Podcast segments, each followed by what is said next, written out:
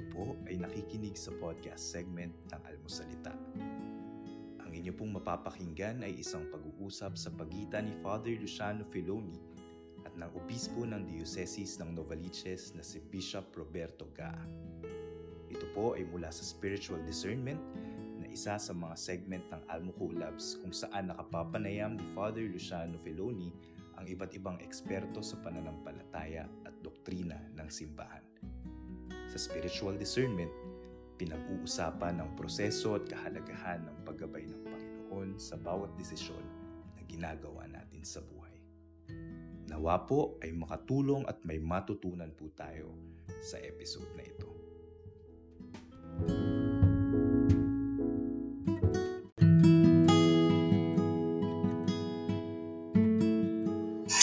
Okay, magandang hapon. Wow, welcome back after a long, long time. Uh, ano na ito? Two months? No, hindi naman. One and a half. After oh, one and a half month of vacation from us.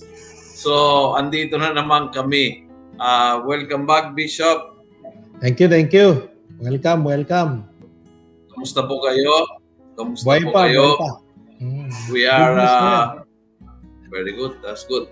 Kasi ang pag-uusapan ay very important.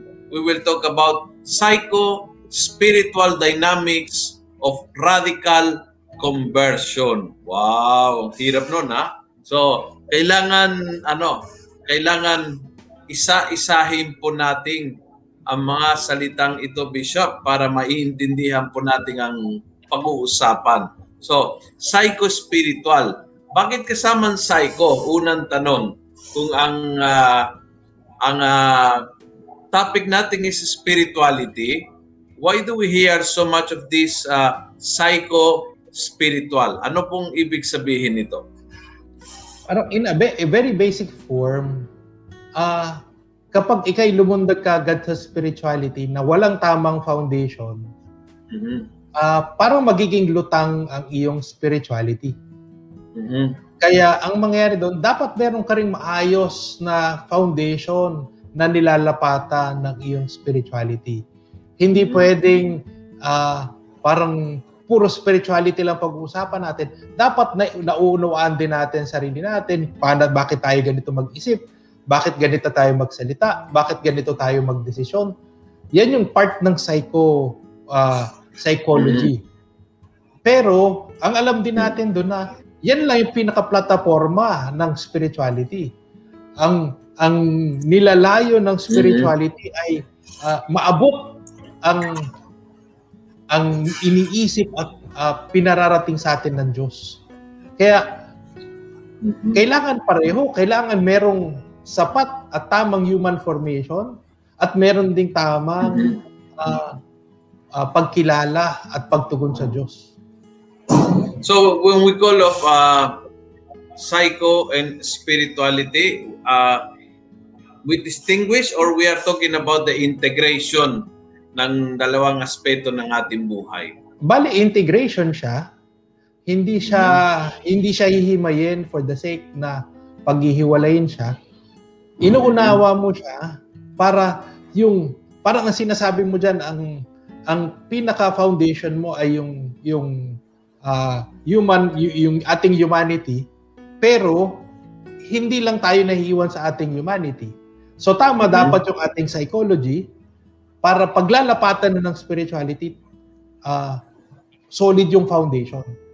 Mm-hmm. How about Bishop yung uh, physical? Kasi I uh, I ask you this question while I I'm I'm preparing a series for Lent about uh, it, it will be called Let's Exercise. Para hmm. ang, ang punto noon is Lent is a it's it's a period of uh, exercise. And uh, if we look at yung traditions natin bilang Katoliko sa exercise, malakas din yung uh, physical aspect. Things like hmm. uh, uh, abstinence, penitensya, no? So hmm. may maraming ano eh, may maraming physical aspects na maganda ito kasi tayo ay as you said before integrated no ang spirituality ay nakakasama sa buhay natin ang buhay natin may may psycho may physical So, pagdating sa conversion, kasama bang katawan? Yung physical? Oo, syempre kasama. Part yun ng ating humanity. Part yun ng ating pagiging tao. Kaya ang ano nga doon, parang kung kaya nga minsan inaano eh, parang ang ang fasting it's not purely uh, it's not purely a physical uh, activity. It's also a spiritual mm-hmm. activity. Uh, mm-hmm. Pero ang ano doon, papasok ka rin sa fasting, tama din yung motivation mo. Kasi kunyari ikay nagpa-fasting kasi uh, tumataba ka na, mali din yung hindi fasting yun, dieting yun. Di ba? Mm-hmm. So ang ano doon, maging malinaw din yung sa psychology, it will try to clear up and try to uh, parang uh, be firm with ano yung foundations ng iyong ginagawa. Mm-hmm. Pero mm-hmm yung when you stretch that activity to what is divine, parang doon mm-hmm. mo makikita na hindi lang yun ginagawa kasi parang doon mo makukuha lang sa physical mag- makukuha lahat. So ano yun, parang it is a, a physical activity that reaches out, that opens you up to the divine. Mm-hmm. And uh, the second word of psycho-spiritual is spiritual. Mm-hmm. Um, ano po ito? Tungkol sa ating uh, diwa, kalooban, o usually kasi yung pakaintindi ng maraming tao when you say spiritual things is mga dasal. Mga dasal. So, ano ho yung ano yung tamang pangunawa sa salitang spiritual? Ano ang uh, sinasakop ng ating espiritu? Ang ang ang realm ng Diyos ang spiritual. Diba? Mm-hmm. So hindi lang siya nalilimit sa dasal ko kasi kahit yung mm-hmm. dasal ko kung ito ay verbal or vocal prayer lang parang hindi wala kulang pa siya doon sa pag-abot dun sa Diyos. Mm-hmm. Uh, parang rosaryo, di ba? Kung rosaryo titingnan mo, ako titingnan ko isang ta isang mga yung parang tipong mga naka-automatic mode na yung kanilang rosaryo. Habagin, Hail Mary, full of praise. Hail mm-hmm. Mary, praise. Yung parang ganun na yung ano. Parang kung titingnan mo, parang uh, it's just a repetition of yung uh, rote prayer. Di ba? Mm-hmm. Pero kung titingnan mo rin, ano nga yung spiritual dimension yan? Ang spiritual dimension ay that could be part of your meditation. Di ba? Mm-hmm. Ikay, parang i, i, your, your uh, uh, yung repetition na prayer na yun, parang sets the mood to quiet your soul, to quiet your whole being, para ikaw ay pwede makinig nga talaga sa Diyos. So, so kung ano nga doon, parang it is, kung ang rosary, ang titingnan natin, uh, ang spiritual angle niyan ay kapag ikaw ay nakarating na doon sa status na ikay nakikinig na sa Diyos in terms of contemplation, in terms of meditation, ikay nakikinig na sa Diyos. Uh, w- when we say uh, psycho-spiritual dynamics, ano pong ibig sabihin ng dynamics? Yung parang interplay ng psychology at saka ng, ng spirituality. Parang mm-hmm. sa umpisa, there will be more psychology as foundation. But later on, there will be more spirituality that is built on that foundation. So parang may interplay din siya. May dynamics din yung dalawa. Mm-hmm. Hindi siya uh, uh, hindi hindi fixed yung relationship niya. Hindi fixed yung uh, parang sabihin natin intensity niya. Parang nagbabago-bago habang ikay lumalago. Nagbabago-bago kapag uh, kunyari kung titingnan natin ano yung dynamics dun sa uh, Dark Night of the Senses Mm-hmm. 'Di ba? Ano din yung dynamics kapag the dark night of the soul. So parang nangyayari parang uh, yung dynamics ng, ng ng dark night of the senses parang mas uh, yung sa psychology ang gumagana doon. Ako yung gumagana doon. Ako yung nag uh, ako yung active doon. Pero sa dark, dark night of the soul, parang mas active na ang Diyos. Pero hindi naman pwede sabihin, wala na akong gagawin, meron pa rin. I have to be mm-hmm. present. I have to be there. So yun ang mga pag-uusapan natin, yun yung mga ganong bagay. Parang. Parang ano na. ah, bakit radical conversion? Isa yan sa mga uh, nilalayo ng ating pananampalataya. Parang sinasabi diyan, how do we achieve Christian perfection? It is by being aware of ourselves, being aware of our weaknesses, uh, being ab- being able to identify them, uh, being able to uh, uh, to be conscious of them, uh, and being able, all, being able also to decide ano bang anong gagawin ko ngayon diyan, 'di ba? And yung deciding, marami ding ibang klaseng ano. Pwedeng ang mangyayari doon ay uh, ako mismo, by my willpower, gagawin ko yan. Pero pwede din mangyari na, Lord, mahina ako. Anong gagawin ko? So I will all, I could also submit myself to God. So maraming ano, maraming uh, uh, modes or pathways patungo sa radical conversion. Mm-hmm. Ay yung uh, yung pag sinabi kasi radical, uh, galing yan sa root word na uh, radis, meaning root. Mm-hmm. So, hahalukayin ka talaga, hahalukayin yung sa conversion ngayon, sinusubukan natin, halukayin natin yung kailali-ililiman yan na nais nating halukayin hanggang doon sa ugat. Mm-hmm. At kapag yung ugat ng naan natin, yung mga masasamang tumutubo sa atin, yung mga masasamang umuusbong sa atin, kapag na, na, na natin yan na, na, na, na natanggal natin yan sa yung ugat niyan, that is also the start of embracing a new life. So it's not uh, it's not always acceptance. Kasi isa sa mga ano eh, isa sa o, kasama mga acceptance, kasama yung acceptance. Mm-hmm. Kasama acceptance. Kasi 'yun ang isa sa mga anong usong-uso ngayon, no? yung acceptance na, na you have to uh, embrace yourself, accept yourself, and then mahirap i-reconcile minsan sa sinabi ni Jesus na you have to deny yourself. Oo, tama. Ang ano doon, tama yung accept yourself, pero it is just one part of that whole process. Mm-hmm. Hindi hindi lang naiwan doon lang ah, ako yung makasalanan, na, na, na, ah, I have to accept myself. Kasi parang sinasabi mo doon na, wala na akong pag-asa, hindi na ako pwede magbago. Oo. Ganito yung nanay ko, ganito yung lolo ko, ganito yung lola ko, ganyan na lahat, ganyan kami lahat, kaya hindi, ka, hindi na kami magbabago. Pero hindi eh. Every person has an opportunity to change, to mature, to grow, to have an experience of conversion. Mm-hmm. Kaya I, I read somewhere, I don't remember sino ang nagsabi, but uh, said that uh, when we said you have to deny yourself, you don't have to deny who you are, but who you have become. No? So mm. minsan kasi uh, minsan ang narating sa ano eh na lumayo sa sariling identity.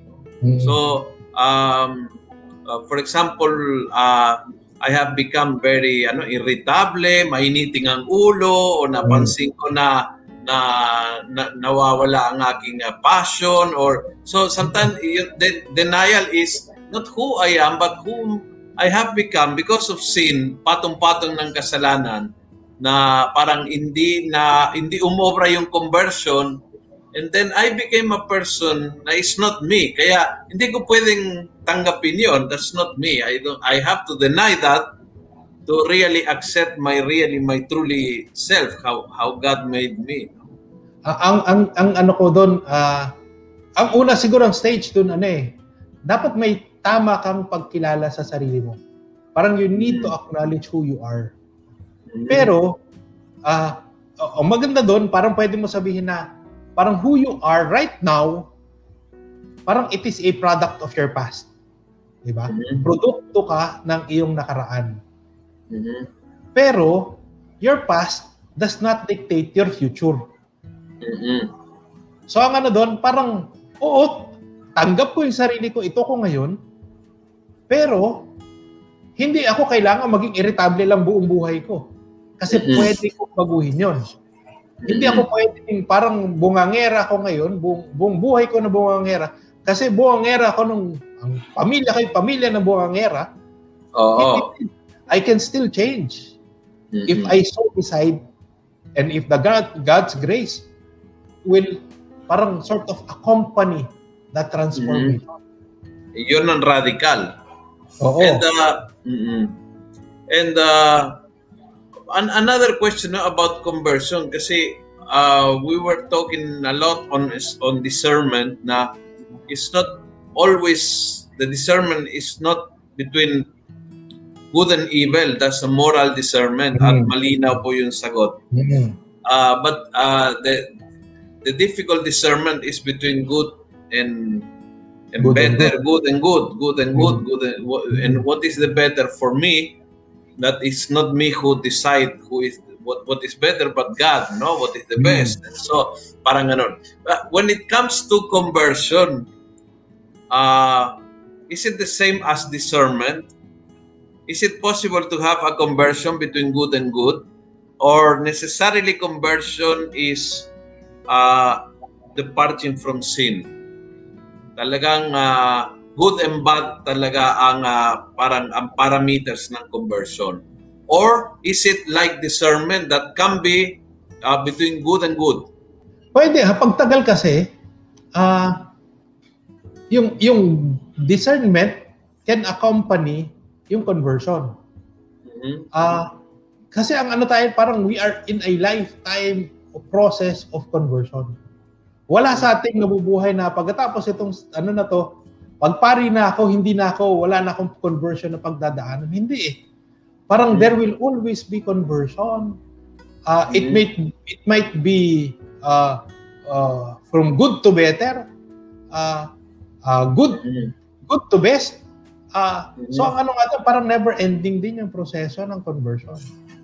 Kaya Kasi I, I, parang, I was thinking yung conversion of St. Paul, no? Uh, it's something that always remind me that when we celebrate the feast of the conversion of St. Paul, hmm. uh, yung, yung conversion niya ay malayo sa nakasanayan natin na dati lasinggero, dating sugarol, oh, yung mga ganong conversion. Yung conversion of St. Paul is conversion ng pananaw, no? Nagbago ang kanyang uh, yung, yung kanyang pakaintindi sa Diyos na akala niya na Hudyo lang, kami, kami lang maliligtas, that had a, a, a total transformation in St. Paul to the point, point na naging from exclusivist to missionary to incredible missionary no so pero mm. yun yun nagbago sa kanya hindi naman masama although may maraming moral conversion ni St. Paul no kasi mm. may mga nag-usik siya, etc. etc. Mm, But oh. the, the conversion that we celebrate is not that moral conversion, but yung big, uh, parang ano eh, buong pananaw ni, ni, ni Pablo ang nagbago. So it's, oh. it, it's, it's possible to have a conversion from good to better, not necessarily is walking away from bad. That that's my question. Ang, ang ano nga doon, well, dahil nga nang doon sa ginawa ni ano, well, from the reference point of Christians, what Paul is doing is bad. Because he is he is persecuting Christians. Mm-hmm. Uh, kaya from the vantage point of Jews, parang tama pa nga siya, leader pa nga siya. Uh, okay pa nga siya. Pero yun nga eh, parang uh, we're, since we're talking about Christian conversion, makikita natin na na uh, from a from a, uh, a Pharisee, a staunch Pharisee persecuting those who follow the way, now he is following Christ and preaching about the gospel of Christ. Uh, ang sa akin, pwede ko pa rin sabihin sa from from bad to good. From the reference point of Christians. Okay? Mm-hmm bad to good. Kasi 'di ba, kahit nung nung na slain na siya nung ano, nung lightning at uh, parang uh, sinasabihan na si I don't remember his name. Sino yung sinabihan na ano, puntahan si St. Paul? Uh, when he, parang, parang nagdududa pa yung sinabihan ng Diyos na, oh, nat- natakot. natakot siya. Sigurado ba? Pupunta ako sa kanya? Kasi siya yung nagpo-persecute sa atin. Di ba? Oo, oo. So ang ano nga doon, parang in the eyes of Christians, for those who follow Christ, he was bad. Oo. Kaya ang ano doon, parang, ang sa akin lang, ang, ang hirap lang, in, in terms of models, ang hirap lang ni St. Paul as model, kasi halos siyang halos instantaneous yung kanyang ano, transformation. Parang mm-hmm. hirap uh, parang if we try to look at it, pwede ba magkaroon ng instantaneous na conversion? Well, although although Bishop, maganda dito yung naging uh, recollection natin nung nakaraan. Kailan ba? Ano, ano bang okasyon na tayo nag-recollection ng clergy?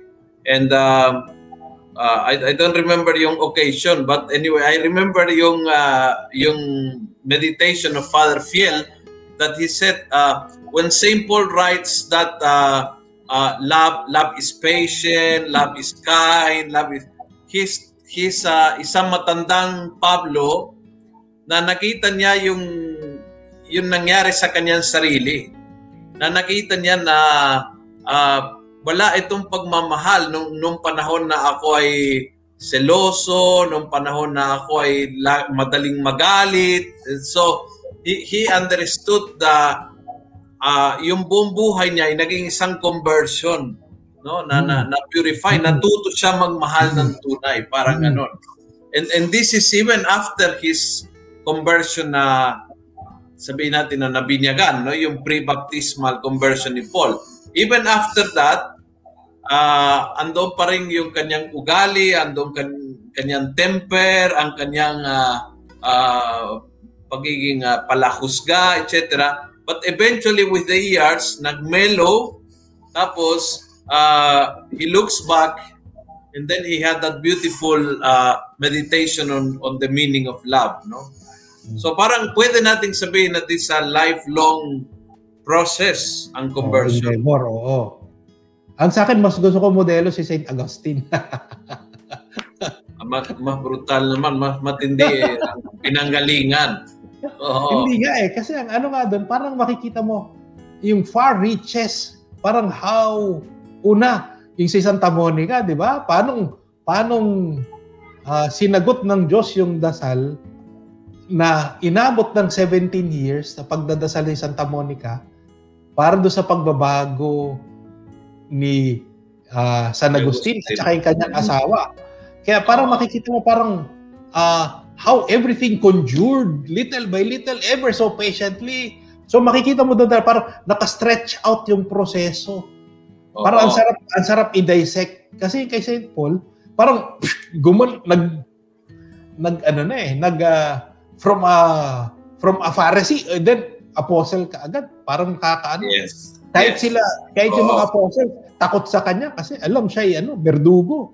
Yes, yes, yes. Oh. Diba? Although, although yung nga, naging mahabang proseso ng conversion ni Pablo, si San Agustin na, naman, napakaganda yung resistance niya.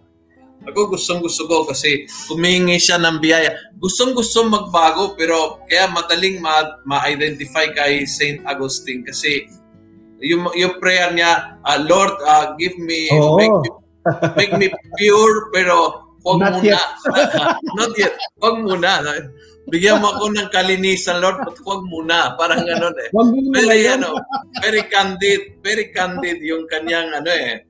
Uh, yung dynamic na yun talagang nangyari no sa sa Oo. puso ng, ng tao.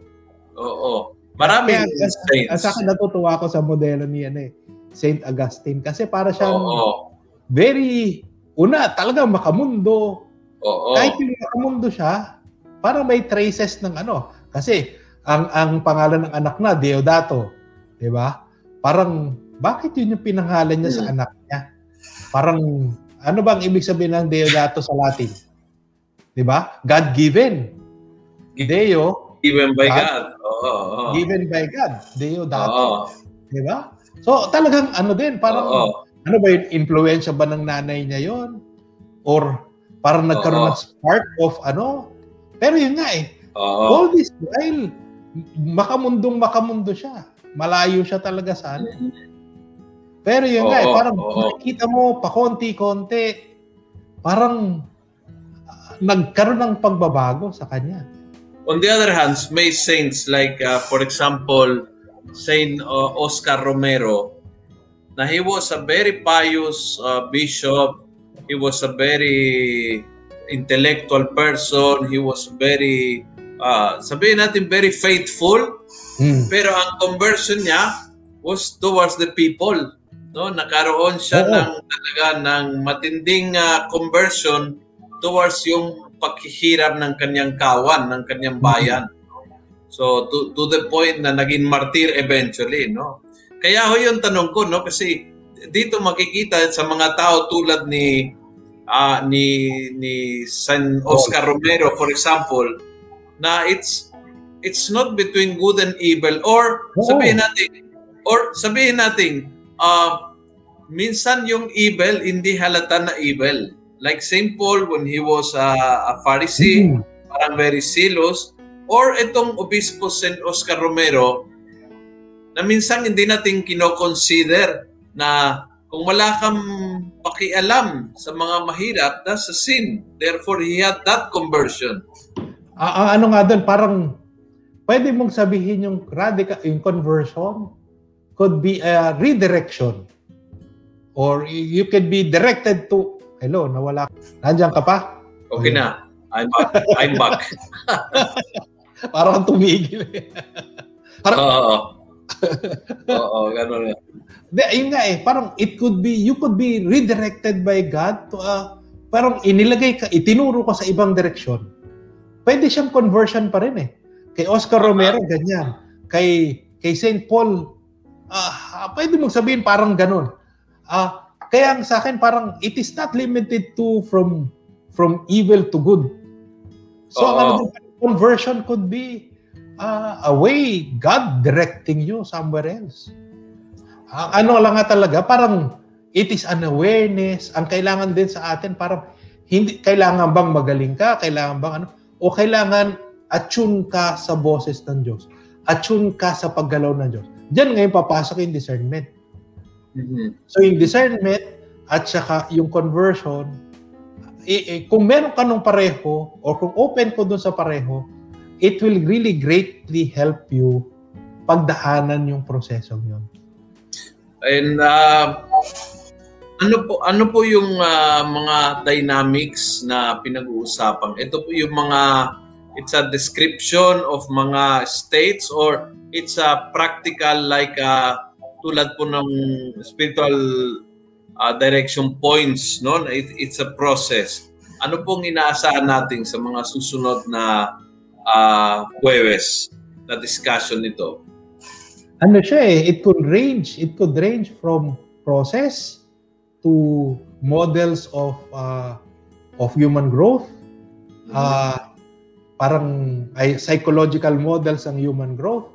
Uh, ano eh, uh, uh, a wide range of of uh, parang parang discussion pwedeng gawin diyan eh. Kasi talagang hmm. ano siya eh, parang walang walang walang walang hindi siya isang model lang. Okay, maganda po ito. Parang ano eh, maging excited at bagay na preparasyon sa Kwaresma, no? Hmm. Isang isang uh, panahon na talaga nag-focus tayo sa conversion. Hmm. Uh, nag-focus tayo sa conversion at uh, natatapos ito sa ating uh, renewal of baptismal promise during the Paschal Vigil. Parang it's, it's a it's a renewing ng tinatakwil mo ba si Satanas, tinatakwil mo ba mm-hmm. yung kanyang panghihikayat sa masama, tinatakwil mo ba, tinatanggap mo si Kristo. Anong pinakamahirap na conversion na kailangan daanan ng tao sa ngayon? At uh, tinatanong kay Bishop, tinatanong ko rin sa inyo mga nanonood, uh, if you can share, no? Ano ang pinaka uh, mahirap na conversion? Ano pong pinaka uh, pinaka madugo sabihin nating mahirap and dahil doon laging iniiwasan na conversion na kailangan o inaasahan ng Panginoon mula sa atin. Feel free to share please sa mga nanonood. Let us know uh, Bishop muna, ano ho ang uh, pinakamahirap na conversion? Siguro, ang, ang magiging reference point ko bilang formator, sino nga ba ang pinaka parang mahirap na i-accompany sa formation? Ang sa akin, ang pinakamahirap yung yung self-made na tao. Bakit? Bakit yung self-made na tao? Meron, ang self-made na tao, may formula siyang sinusundan sa buhay niya. Ang self-made na tao, yung formula na yon, uh, isinabuhay niya at saka pwede nating sabihin, naging successful siya dahil dun sa formula na yon. Ang pinakamahirap dun ay yung sasabihin mo sa kanya na iiwanan niya yung modelong yon. Iiwanan niya yung formula mm. na yon. Because yun yung formula na uh, worked for him. Ito yung formula na mm. uh, na nagdala sa kanya sa tagumpay. Yan din yung pinaka uh, kaya ang ano doon para ang sa akin ha, parang success could also be uh, a, dif, a difficult uh, parang obstacle o, o, obstacle or uh, obst yung, yung success could weigh you down in terms of conversion. Pwede kang pahirapan oh. Uh, nung conversion sa conversion. Mm. Kasi talagang parang ito, ito yung umubra sa akin eh. Ito yung nag-work mm. sa akin. Para sa iyo, mm. para sabihin mo sa kanya, itabi mo 'yan, hindi yan yung kailangan mo 'yan. Ito yung pinak, ito yung nakikita namin sa Ay nako, away 'yan. Away. Mm-hmm. Ito, sabi uh, Bishop, teka, tamba. Ito, sabi ni Als, uh, yung pong akala ng tao mabait na siya, pride po. Yun ang pinaka uh, ma- mahirap na conversion no according to uh, Als which is very true no yung pride yung talagang uh, w- when you feel na wala kang dapat may babago no which is happen a lot sa sa aming mga pare, na-encounter po namin ito sa sa kumpisal minsan na uh, Father, ano may kukumpisal ko? Eh, wala akong kasalanan na ano, nagdarasal ako, nagsisimba ako, uh, wala na. Parang wala nakikita na may problema, na, na wala nakikita ng kasalanan. Kaya tama ho si Als, mahirap uh, yung akala mo mabait ka. Kumbaga, yung conversion, okay, okay sa asawa ko, okay sa apo kong panganay, pero ako naman, okay na ako. Ay, kumbaga, yung conversion para sa iba yon eh. Ako hindi ko kailangan. Yun, yun isa sa mga malaking sagabal. Mahirap ang conversion ng pride. I I agree with uh, Als. Okay, sabi mo, Kayo po, alam, alam ko na yan. oo, alam ko na yan. Oo. Kayo po, ano pong uh, sa tingin nyo? Sa akin, isa sa pinakamahirap is uh, the conversion of the Church of Ephesus, no? Sabi ng uh, ng aklat ng Apocalypse, uh, I know your your work, you you do a lot of things, you work a lot, but you have lost your uh, initial love. You have lost your passion, parang ganon. No? So, isang mahirap na conversion ay pag nawawalang gana, nawawala yung passion, no? Natuwa ako nung isang araw, narinig ko na sabi ng madre sa sa kanyang superiora na uh, sister, I need a, a, a sabbatical year dahil I'm burned out. It sabi ng madre superiora, eh wala kang ang apoy, paano mag-burn out? Eh, wala kang apoy. Eh. Ang, ang kulang sa iyo is passion, no? And uh, paano mag-burn out, walang apoy. Totoo naman yun. Uh, that's something very difficult, no? The conversion of the heart, the motivations.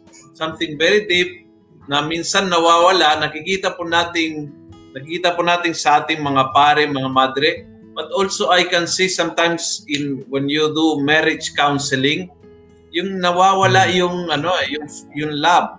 So uh, that's very difficult kasi isa sa pinakamahirap na bagay ay ibalik yung pagmamahal. No? And so, for me, that, that's a very difficult uh, conversion. Uh, meron dito pong uh, sharing ni Jam. Sabi niya, ang pinakamahirap na conversion na yung uh, ipakatiwala sa Diyos ang kasaysayan o history or faith ng isang tao. Kasi bawat tao ay gusto maging Diyos ng kanyang sariling history. Gusto ng tao laging uh, madunod ang kanyang will, masunod ang kanyang will. Gusto ng tao i-bend ng Diyos ang will of God para sumunod sa will ng tao. parang halos pareho din ng ano, yung uh, vanity. Oo, oo, oo. Yung sarili. Yun, ah, yun. Hanapin, no? Hanapin. Uh, kaya spiritual discernment is a way of conversion. Kasi is uh, trying to look for the will of God and not your will. Uh, kung, kung anong gusto ko, mahi, ma, madali, madaling uh, maintindihan kung anong gusto ko. Yung mahirap is put it aside when I'm so convinced. Yung parang talagang ito talagang gusto ko eh, and I can give you 1,000 reasons why I'm right and this is what I want. Pero yung mahirap, itabi yung sarili. No? That, that really is a deep conversion. Uh, sabi ho ni Aina, for me, mahirap yung conversion na mahaling ang kaaway. Hate the sin but not the sinner. That's another difficult conversion, no? Yung loving of enemies. Yes. Uh, from uh, Leila, sabi niya, from being an ordinary Catholic to a renewed Christian Catholic, where since birth I was ordered to fulfill my obligation as a Catholic, and I do it due to takot sa parents. The boom, after so many teachings na magkaisip na ako at nalaman ko na mabait pala ang Diyos at totoo nandyan siya. Wow, that's very nice a conversion of uh, spirituality din natin, no? And dito meron pa isa si Jenny sabi na I agree po self-righteous yung me, myself and I yun lang ang mundo mo. Yun. Mahirap, no? mahirap. Yun. Marami pa lang ano eh, marami pa lang conversion na pinag-uusapan. Sanay po tayo kasi sa conversion na uh, na ako magsisinungaling o hindi ako absent sa misa o hindi ako iinom ng ganito, ganyan. So, uh, we can see that conversion is way beyond mga bagay na yan. No? Uh, sabi ni Ses Bishop, toxic attitude, always blame others, mahilig manisi sa kapwa. Yan, yun ang pinakamahirap na conversion. Alisin yung toxic. Okay. Maganda. Maganda. Kasi in conversion, parang you cannot impose conversion on other person. Ang mm-hmm. conversion nangyayari sa sarili mo. It is something mm-hmm. that you would like ang, ang ano doon ang ang magkakaroon successful na conversion kapag ikaw mismo tayo mismo ninais natin yung conversion para sa sarili natin. Pero mm-hmm. kung nanais mo yung conversion sa ibang iba, sa ibang tao, iba 'yon. Hindi mm-hmm. hindi iba 'yun. Hindi hindi conversion 'yon. Utos 'yon, Now, utos. Why? Bak bakit uh, naising ko baguhin yung sarili ko if I am uh, comfortable? Let's say uh, sa mga binigay nila ng ehemplo no, uh, kung sure na sure ako ng gusto ko, why do I need to change that and uh, and Yun, adjust Oo. and adjust sa gusto ng Diyos. O di kaya yung isang example, no? Kung itong mm-hmm. taong ito, napakamaldita ko naman, ba't, ba't kailangan mahalin ko itong hayom na ito na sinira ang buhay namin ng pamilya, ganyan? Ba't ko mahalin yan? So, why? The, the question, Bishop, why radical conversion? Uh, what is the inspiration or what is the motivation for a Christian to have a radical conversion? Kasi ang ano doon, you will only have true conversion kapag hinalukay mo talaga yung kaila-ilaliman. Hindi pwedeng conversion na parang yung behavioral change lang or behavior modification lang. Kailangan uh, yung talagang kailaliman yung hahalukayin mo. Titingnan mo, bakit ako ganito ngayon? Bakit ako mataray ngayon? Ah, kasi yung magulang ko, ang mood ng pagturo niya sa akin, katarayan. So, ang sa hmm. akin, naniniwala ko na dahil yung pagturo sa akin, yan din ako. Ganyan din ako dapat. Pero, nakakita ka rin ng ibang model. Di ba? Nakakita ka mm-hmm. ng model na malumani naman, hindi naman mataray, at parang mas effective. So tatanayin mo ngayon sa inyo, parang it is an awareness, of a different kind of mood na magtatanong ka na ah, yung model ko lang nga ba talaga ang tama? Mhm. Kaya mapapaisip ka nga doon sana na baka meron pang ibang model na maayos din na pwedeng gamitin, na pwede kong isabuhay. Kaya ang ano nga doon, parang it's not something na ah, kaya nga yun, yun yung problema doon eh. Ang problema doon kapag sinabi ko ako tama ako, ako lang yung tama. Wala nang ibang tama. Ah, ako yung magaling. Pag sinabi ko May- gano'n, May tama po kayo kung gano'n. Oo, yun nga. May tama ka talaga kasi parang Oo. ano nangyayari, parang there is really no room for you to change and improve. Hindi ka talaga pwedeng mag-improve. Kasi nga, iniisip mo, yun na, ikaw na, perfect ka na. Ikaw na.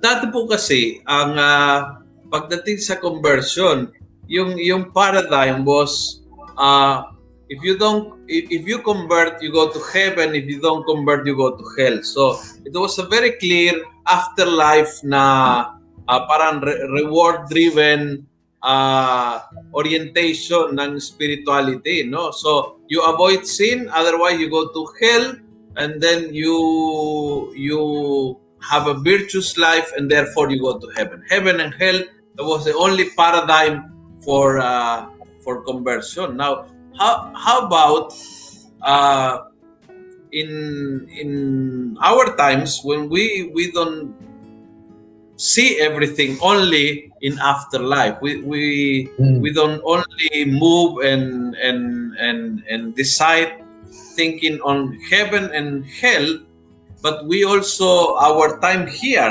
dito sa lupa yung panahon nating ay uh, naging focus. So if if heaven uh, desiring heaven or afraid of hell is not the main motivation only or is not the only motivation.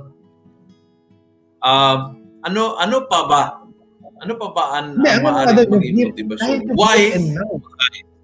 Yung here and now, parang tingin ko, parang if you go to also in conversion process, conversion of behavior, conversion of mindset, you you already experience heaven on earth. Parang nararamdaman mo na yung kabutihan ng Diyos, yung ah ah, pagpapala ng Diyos. Oo, dito pa lang sa ano, ngayon pa lang. Parang Mm. malaya ka sa galit, malaya ka sa pagkainis. So ang ano nga doon, parang ah, y- hindi mo kailangan, parang yung frame of mind mo, yung kapag ako'y namatay na, diyan nagdadating yung reward. Pero ngayon pa Yes. lang, ah, makikita mo na yung bunga, yung fruits ng iyong mga pinagdadaan ng mga proseso. Mhm. Uh, what about this? Uh, is it part of uh, pinating psycho uh, spiritual conversion? Siguro po ang mahirap na conversion sa akin, sabi ni Ginny, ay alam mo yung Ten Commandments, Mm. kaya lang natutugso ka pa rin sa emosyon. So yung emotional, we talk about uh, psycho and spiritual. Saan po Mm. nating ilalagay yung emotional na Ang ano, dimension kaya- natin? kailangan mo talaga i-recognize that you're also driven by emotions. Na Mhm. tayo ay tao, minsan nga, mas malakas pa yung emotion natin kaysa doon sa intellect natin. Kailangan natin i-recognize yun eh. Kasi kung if we don't recognize it, parang ang mangyari sa atin, parang we don't really realize, hindi natin alam yung power ng emotions. Kaya ang ano doon, parang ah, kailangan natin i-acknowledge yun, kailangan natin i-recognize yung dynamics ng emotion para ah, makikita din natin parang how do we also channel yung emotions?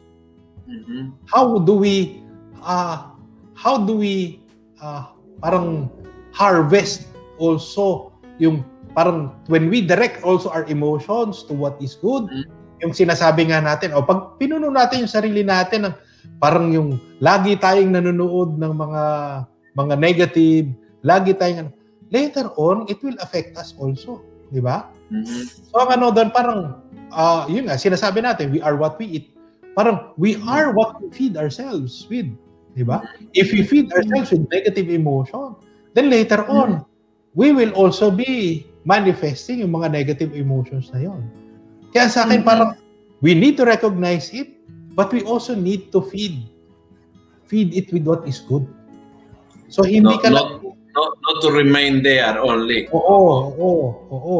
Not only in the negative, not only in the negative, but even in the positive. Actually, my my uh, my reflection for the gospel of tomorrow, which is yung uh, beheading of John the Baptist, hmm. is about that. Kasi pag binasa mo ang gospel, si uh, si Haring Herodes, he had a highly respected John the Baptist Uh, mm. He wanted to protect John the Baptist, etc., etc. Pero my my reflection is uh, your your feelings or your emotions kung walang commitment ay walang silbi. So, you, he, he, he felt everything, but then eventually walang paninindigan, walang commitment, he, he was not moved into action. So, uh, yes. Part siya ng ano, part siya ng mga Yakuza. Yakuza. Yakuza asawa. Oo. Oo. Di ba? Kasi ang ano nga yes. parang siya, parang he was believing him, he, parang yes. he was impressed by him, pero sinabi ng asawa niya. Yes, yes. And also yung yung pride na ayaw niya mapahiya oh, sa mapahiya. sinabi niya. Oo. Correct. Oo. Sabi ni Alejandro Bishop, conversion I think is discerning yourself to more aware of being good to better in relationship to God and to your fellow Christian, thus more avoiding sin. Hmm, tama. Hmm. And more, maybe also being more directed to the will of God. Gumagaling, uh, sabi gumagaling ni, mga ano mo ha, audience mo ha. oo nga eh, oo nga. Ito, sabi ni Joey, Uh, good day, Bishop and Father. We all experience a road to Damascus encounter at some point in our lives, but it varies on how we discern and recognize this as an opportunity or call to conversion. Correct. Oo. Oo. Oo. Meron dito si Suset. Uh, Suset, sabi niya, just to share my conversion is when I joined the Couple for Christ Christian Life program, not expecting anything to happen and just curious, as well as just to cooperate with a good friend who invited me to join. The boom, I learned so many things from our speakers and felt the baptism of the Holy Spirit. I guess mine is natural conversion or already being called by God to come back fully to Him and be ever faithful. Many thanks po for your ministry, Padre Luciano and Bishop Robin. Hmm. Tama. Okay, thank you very much, no? Oo. Sabi naman uh, ni Jimmy, thank you po Bishop Robbie, mahirap lang kasi makontrol ang emosyon kapag nagalit ka na agad. Mm-hmm. Parang mm-hmm. hindi mo na magamit agad ang isip mo. Well, depende Correct. sa prayer life mo rin. Ang ano nga doon, ano eh, dapat mag-iingat din talaga yung emotions can really get out of control. Kaya nga ano Oo. nga doon, bago dumating doon sa point din, meron tayong mga parang uh, telltale signs. Ito yung mga nagtitrigger sa akin ng mga ano.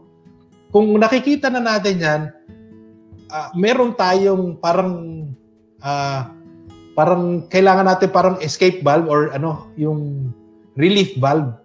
It's mm-hmm. either umalis muna tayo doon sa sitwasyon na yun para hindi tayo magbubulyaw, hindi tayo magkakalat ng ng uh, ng uh, mga masasakit na salita. Kasi yung mga masasakit na salita na yun, Once na bitiwan mo yan, hindi mo nang mababawi. Parang oh. forever na yan na, ano, na, na, na itanim at naitarak mo yan do sa ibang tao. Ang ano nga, eh, may kwento nga dyan, eh, sinabi nung ano, uh, nagkalat ng malicious na chismos, chismis. Oh, Itong, oh. oh. Sabi niya, tapos later on, nung ano, mali pala siya.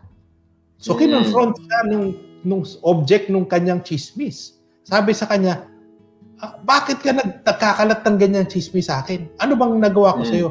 Sabi niya, o oh, patawad, patawad. Uh, mm. Sana ma mapatawad mo ko. Sabi nung ano, mm. Sabi nung, nung object ng kanyang chismis, sige, patatawarin kita. Itong bulak. Oh. Itong, itong bulak. Mamayang oh. gabi, mamayang gabi, itong bu- itong itong unan na ito, buksan mo yung unan. Tanggalin mo lahat ng mm. bulak, ikalat mo, ipaliparin mo sa mm. hangin. Mm. Tapos pagdating ng umaga, balik ka sa akin. Uh, itutuloy ko yun. Di, di kinabukasan, sinabi sa kanya, oh, ano na sunod na gagawin ko? Ipunin mo lahat ng bulak. Good luck. Ipunin, oh. mo lahat ng bulak. Pag naipon mo na yan, pinapatawad ko na ikaw. Kasi ang ganun, ganun ka nasty, ganun ka uh, ganun kalupit yung mga ganun. explode no? Oo. Oh, pag kumalat yan, hindi mo na maibabalik yan. Kaya dapat maganda yung, yung Tagalog expression, sumabog, no? Oo. Talagang ano eh, bomba, naging bomba ka eh. Talaga na, na nakakasakit and of course, Oo. ang una ang una nasasaktan na yung sarili, no? Mm-hmm. Kaya it's important to be in touch. You know, uh, I have a friend that is a, a very good runner at laging tumatagbo. And kanina-kanina lang nag-post siya ng ganito na nagustuhan ko. Sabi niya, I wouldn't say that running solves problem, but it prevents me from causing them. so, kaya, kaya ako tumatakbo. Hindi na ayos ang problema, pero na-prevent na ako makukos ng problema. And I, I think this, that's true. That's a, that's a big truth. Uh, kaya importante yung, when you know your emotions, then you can know how to uh, handle them at ano makakatulong to prevent you from from yeah, from hurting others. Oh, yeah. ako, ano, may anecdote ako sa prevention. Hmm. Sabi niya, kasi nagpunta siya sa psychiatrist. Sabi niya sa psychiatrist, sabi ko, Dok, kapag ako'y nagagalit, talagang grabe yung galit ko. Magsalita ako, hmm. grabe yung bibig ko, ganyan, ganyan. Uh, Parang talagang, talagang lahat nagdidili. Uh, ganyan. Sabi uh, niya, sabi ng doktor sa kanya, ganito gawin mo. Kapag nararamdaman mo, uminom ka ng tubig. Uh, Pero wag mong lulunukin. Oh. Ano oh. yan? Therapeutic yan. So, oh. okay. Ginawa niya yun. Ginawa niya. Dok, ang hirap naman nun, Dok. Hindi, kaya mo yan. Hindi ginawa niya. Tapos finally, the following day, o oh, after a few months, mm. sabi niya, Dok, tama ka, Dok. Kasi nangyari, imbis na magsalita ko, nakabi yung bibig ko dahil puno ng tubig. Oh. Hindi ako magsasalita. Na-control. dahil dun, it prevents me from saying nasty things. Oh. Yes. Diba? Parang Very running good. Uh, running. yes. Actually, I, I always say in the homily, the, the, the best advice I always, uh, I, I ever got was in one confession and the confessor told me, uh, tandaan mo ito, pag mainit ang ulo, sarado ang bibig. And, and that was a very, oo, very, very practical na I was seminarian at hanggang ngayon bit-bit ko yan. Pag mainit ang ulo, sarado ang bibig. Kasi so, we, we ka, tend, mainit ulo mo. we, we tend to do the opposite, di ba? Pag mainit ang ulo, yun ang time na gusto mo magsalita ng salita oh, and nakakasakit ng damdamin. So, okay, sasabihin ko sa'yo, oras na po. Yeah, sasabihin oh. ko sa'yo, oh, tamahimik oh. ka na. Mainit ulo mo, mainit ulo mo. yes. Naalala ko yung meet, yung meeting natin na karalinggo. Di ba? May, may several several priests, me included, na pag mainit ang ulo, madaldal, di ba? Madaldal kasi you, you want to ano eh, you want to You want to say going. something. you, you want to keep going and and many times you can hurt people. So talaga is a very good advice uh, pag mainit ang ulo, sarado ang bibig. Okay. May misa po ako. So, okay. next uh, next week, itutuloy po natin. Ano lang ito, introduction lang. Ang pinag-usapan lang itong title, Psycho-Spiritual Dynamics of Radical Conversion. Next week, we will go into this dynamics. Ano ba talaga ang dynamics of conversion? At pag-uusapan po natin isa-isa. Maraming salamat uh, sa inyong lahat. And thank you, Bishop. See you, you. next week. Bye-bye. God bless po. God bless. Thank you. Thank you.